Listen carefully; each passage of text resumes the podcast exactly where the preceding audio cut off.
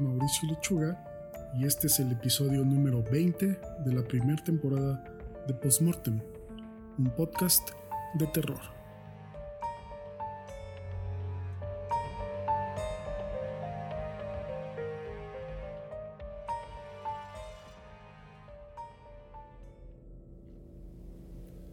Todo comenzó cuando en la primavera me raspé mi rodilla. Mamá frunció el ceño y me dijo que tuviera más cuidado. Papá se sentó en el piso y me tomó la cara entre sus manos. Mientras me limpiaba las lágrimas con sus enormes pulgares, me decía que todo iba a estar bien, que era solo un rasguño. Se suponía que no debía salir ese día. Mamá estaba realmente molesta por eso. Le prometí que nunca lo volvería a hacer, en lo que papá me envolvía la rodilla con una de esas largas y grandes vendas, y me pidió que nunca, que nunca me la quitara. Ese fue el año en que mamá llamó a Sara y le dijo que volviera de la universidad, pero mi hermana nunca apareció. Mamá durmió todo el día y papá parecía cansado todo el tiempo, pero sonreía para mí. El vendaje me daba mucha comezón, pero no me lo quité nunca porque ya lo había prometido. En un punto se puso amarillo y asqueroso, pero nunca me lo quité. Papá me tomaba de la mano con tanta fuerza que dolía cuando salíamos de casa. Mamá nunca salía con nosotros. Me dolía la pierna cuando caminaba y apenas podía respirar a través de la máscara gigante que mi papá me había puesto. Así que tuvo que dejar de llevarme con él. Movimos mi habitación al piso de abajo. Papá lo llamó una actualización para un niño grande. Dijo que como estaba creciendo, necesitaría una habitación más amplia. Hizo un gran espectáculo y me puso todos mis pósters, movió mi cómoda y mi cama. Me decía, ¿ves? Hay más espacio para tus juguetes. O me intentaba alegrar diciendo, hay más espacio para que juegues pero sabía que lo hizo porque yo ya no podía subir y bajar escaleras. Alrededor de los bordes de la venda gigante que cubría mi rodilla, mi pierna se estaba tornando azul y gris. Pero cumplí mi promesa y nunca me la quité. Perdimos contacto con mi abuela ese año, y cada vez que le preguntaba por ella, papá tenía una mirada triste en sus ojos que yo no entendía. Él decía que los teléfonos estaban muertos y por eso no podíamos comunicarnos con ella. No sabía muy bien qué significaba eso. Luego llegó el verano y Sara nunca volvió a casa. ¿Dónde está? pregunté. Ya se acabó la universidad y prometió que jugaríamos juntos cuando llegara a casa. Mi papá frunció el ceño y me dijo, ella está enferma, amigo. Ella ya no puede volver en este momento. ¿Se raspó la rodilla también? Le pregunté. Papá cerró los ojos, respiró hondo y sacudió su cabeza. No, ella se cortó la mejilla. Ese fue el año en que miré por la ventana y vi a la señora Johnson cojeando calle abajo. Tenía un rasguño de su gato en la mano y todo su brazo hasta la cabeza se teñía de un tono azul y gris. Ella se veía realmente herida y muy débil. Papá cubrió las ventanas con maderas esa semana. Mamá en realidad nunca bajaba a comer, pero veía que papá le llevaba platos a su cuarto. Realmente la extrañé mucho ese año. El azul y el gris comenzaron a llenar toda mi pierna y pronto no pude moverme más. Nunca, nunca había visto a papá llorar así antes. Me sentí muy mal. Desearía no haberlo lastimado de esa forma, aunque realmente no sabía lo que había hecho para que se sintiera así. Un día llegó a casa con un hacha y un montón más de esas largas vendas, pero mucho más limpias de la que todavía cubría mi rodilla. Me miró Lloró y lloró y me dijo que lo sentía mucho, pero que esto iba a doler. que me quería mucho y haría cualquier cosa por mí. Ese fue el año en que perdí la pierna y comencé a sentirme mucho mejor. Papá trajo a casa una silla de ruedas y me dejó sentarme nuevamente en el patio, siempre y cuando fuera bajo su supervisión. Nunca había nadie fuera de nuestra cerca. Me preguntaba a dónde habían ido todos. Jack no estaba chapoteando en su piscina durante el caluroso verano o escalando los juegos en su jardín junto a su hermana pequeña. Avery ya no corría por el césped con su gran perro negro. Me preguntaba hace cuánto tiempo se habrían ido o si me había perdido la fiesta de despedida. A veces, mamá bajaba y se sentaba en el porche conmigo. Papá decía que era bueno para ella moverse de vez en cuando. Ella nunca decía nada, solo se sentaba allí junto conmigo y su mirada perdida.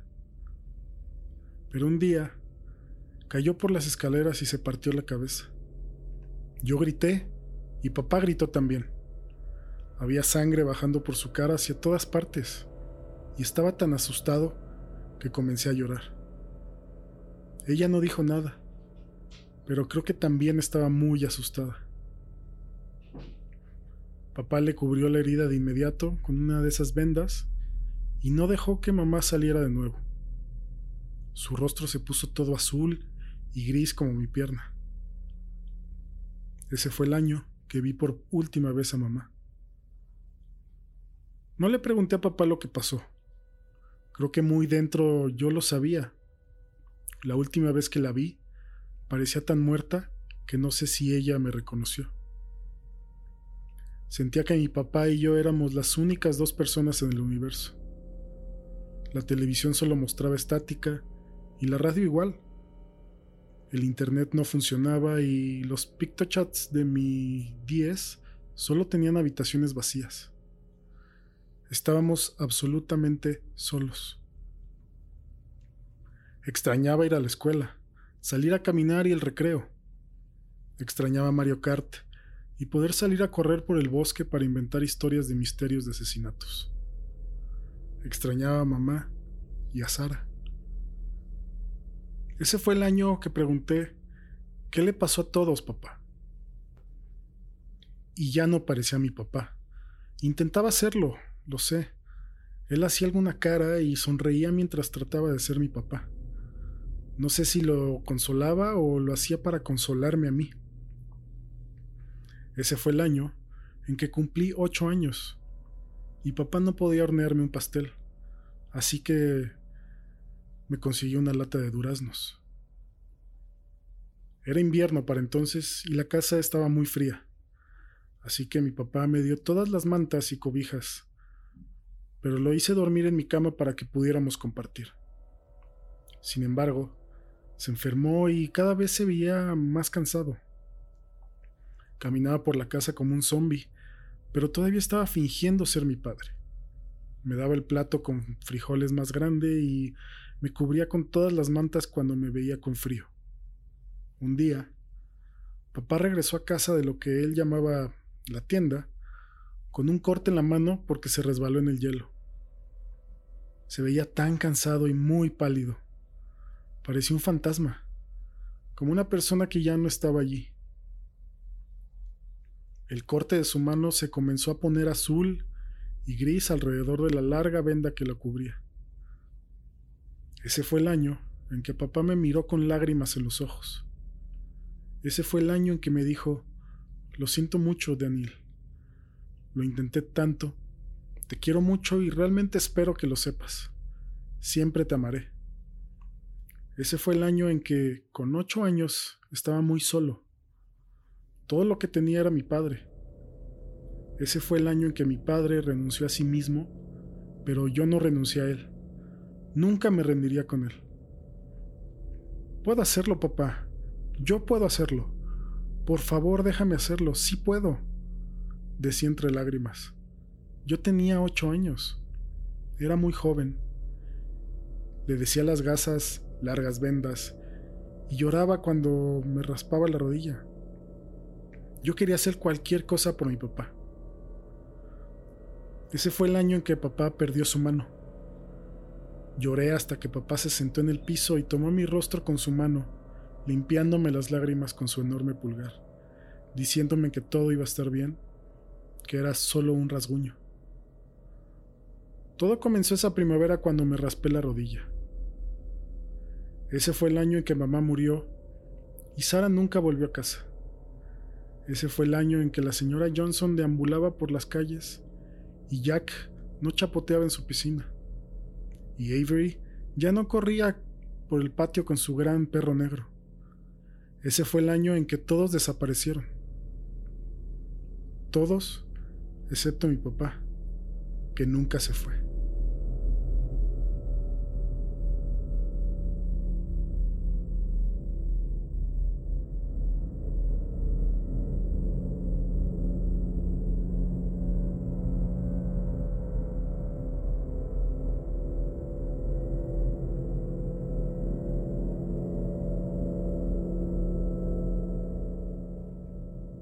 Mundo se acaba y creo que yo tengo la culpa. Todo comenzó hace aproximadamente un mes. Pequeños grupos de suicidios aparecieron en Nueva Jersey. Seis estudiantes saltaron frente a un tren en las cercanías de Princeton. Cuatro familias de Camden fueron vinculadas a asesinatos domésticos y o suicidios. Tres personas ahogadas en Trenton. Aunque fuera de lo normal, Nadie hizo una conexión desde el principio. Cuando encendí la televisión esta mañana, todo lo que veo en las noticias nacionales e internacionales gira alrededor de algo que ha sido llamado la peste del milenio. No estoy completamente seguro de por qué. Los reportajes están llenos de videos de celulares que tiemblan muchísimo desde Los Ángeles, donde hombres de negocios rompen las ventanas de sus oficinas y saltan uno tras otro hacia su muerte. Hasta maestros en Beijing que llevan a sus estudiantes sonrientes al tráfico de las carreteras interestatales. El conteo ya ha superado los cientos de millones y no parece ver un final cercano. Dos semanas después del brote inicial, un reportero de San Francisco estaba en vivo mientras informaba sobre algunos de los eventos recientes, cuando se puso de pie y comenzó a golpear repetidamente su cabeza contra la esquina de su escritorio. El video se cortó cuando cayó al suelo, pero el camarógrafo siguió filmando y dentro de pocas horas el resto del video apareció en línea. Lo que se puede ver después de que el periodista cayó al suelo es a su compañera apresurándose a ayudarlo. Se inclina para ver el daño en la cabeza del hombre, cuando de repente ella se levanta, corre directamente a través de la ventana y cae 26 pisos hasta su muerte. Mientras, la cámara sigue rodando y otras seis personas, incluido el camarógrafo, hacen lo mismo. Aviones comenzaron a caer del cielo aparentemente porque los pilotos los llevaban directamente contra el suelo. Videos de trenes arrollando a cientos de personas formadas sobre las vías de todas partes, desde Moscú hasta Madrid. Autobuses de pasajeros se estrellaban contra las barricadas y salían volando desde los puentes. Padres que sostenían las manos de sus hijos se empapaban en queroseno para después encenderse junto con ellos. Su familia, aparentemente sin ninguna emoción. Toda esta carnicería, esta muerte, el funeral de la raza humana a manos de un enemigo implacable e invisible, se debe principalmente a mí. Fui contratado por una agencia de armas biológicas para desarrollar un arma que pudiera causar que un enemigo se infligiera daño a sí mismo, para no poner a nadie más en riesgo. Lo primero que me vino a la mente fue el Spinocordodes telini, un parásito nematomorfo que puede influir en el comportamiento de sus huéspedes. Mientras trabajaba con esta diminuta máquina de matar, lo primero que logré fue hacer que estos pequeños seres se volvieran susceptibles a los humanos, ya que normalmente solo eran efectivos entre grillos, chapulines y otros pequeños invertebrados. Una vez que descubrí cómo conectar con la psique humana, pude ver si podía convertir este parásito en un virus. Sería más fácil de ocultar que un gusano real. Así que después de meses de trabajo, por fin tuve éxito. Con lo que no contaba, cuando hice las primeras pruebas con estudiantes en la Universidad de Princeton, fue la capacidad del virus de transmitirse por el aire. Cuando los primeros alumnos caminaron frente a ese tren, Pensé que había tenido éxito en mi misión. Un pequeño daño colateral como los medios para un fin más grande. Cuando los otros casos comenzaron a aparecer, supe que me había equivocado. Creo que finalmente he desarrollado un antivirus para la peste del milenio. Pero honestamente, he estado considerando terminar todo de una vez por todas.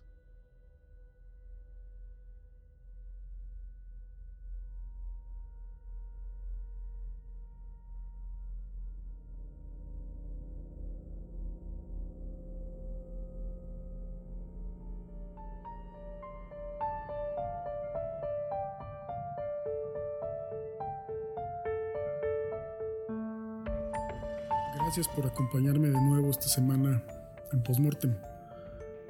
Eh, tengo una noticia. Esta es la última emisión de esta temporada. Eh, me voy a tomar una semana de descanso, entre comillas, para preparar nuevos materiales, cortinillas y demás, para que esto siga creciendo y tenga una mejor producción. Eh, pues nada, aprovechemos todos la cuarentena para aprender cosas nuevas, mantenernos seguros y pues nos vemos en dos semanitas con una nueva temporada de su podcast favorito de terror, Postmortem. Bye.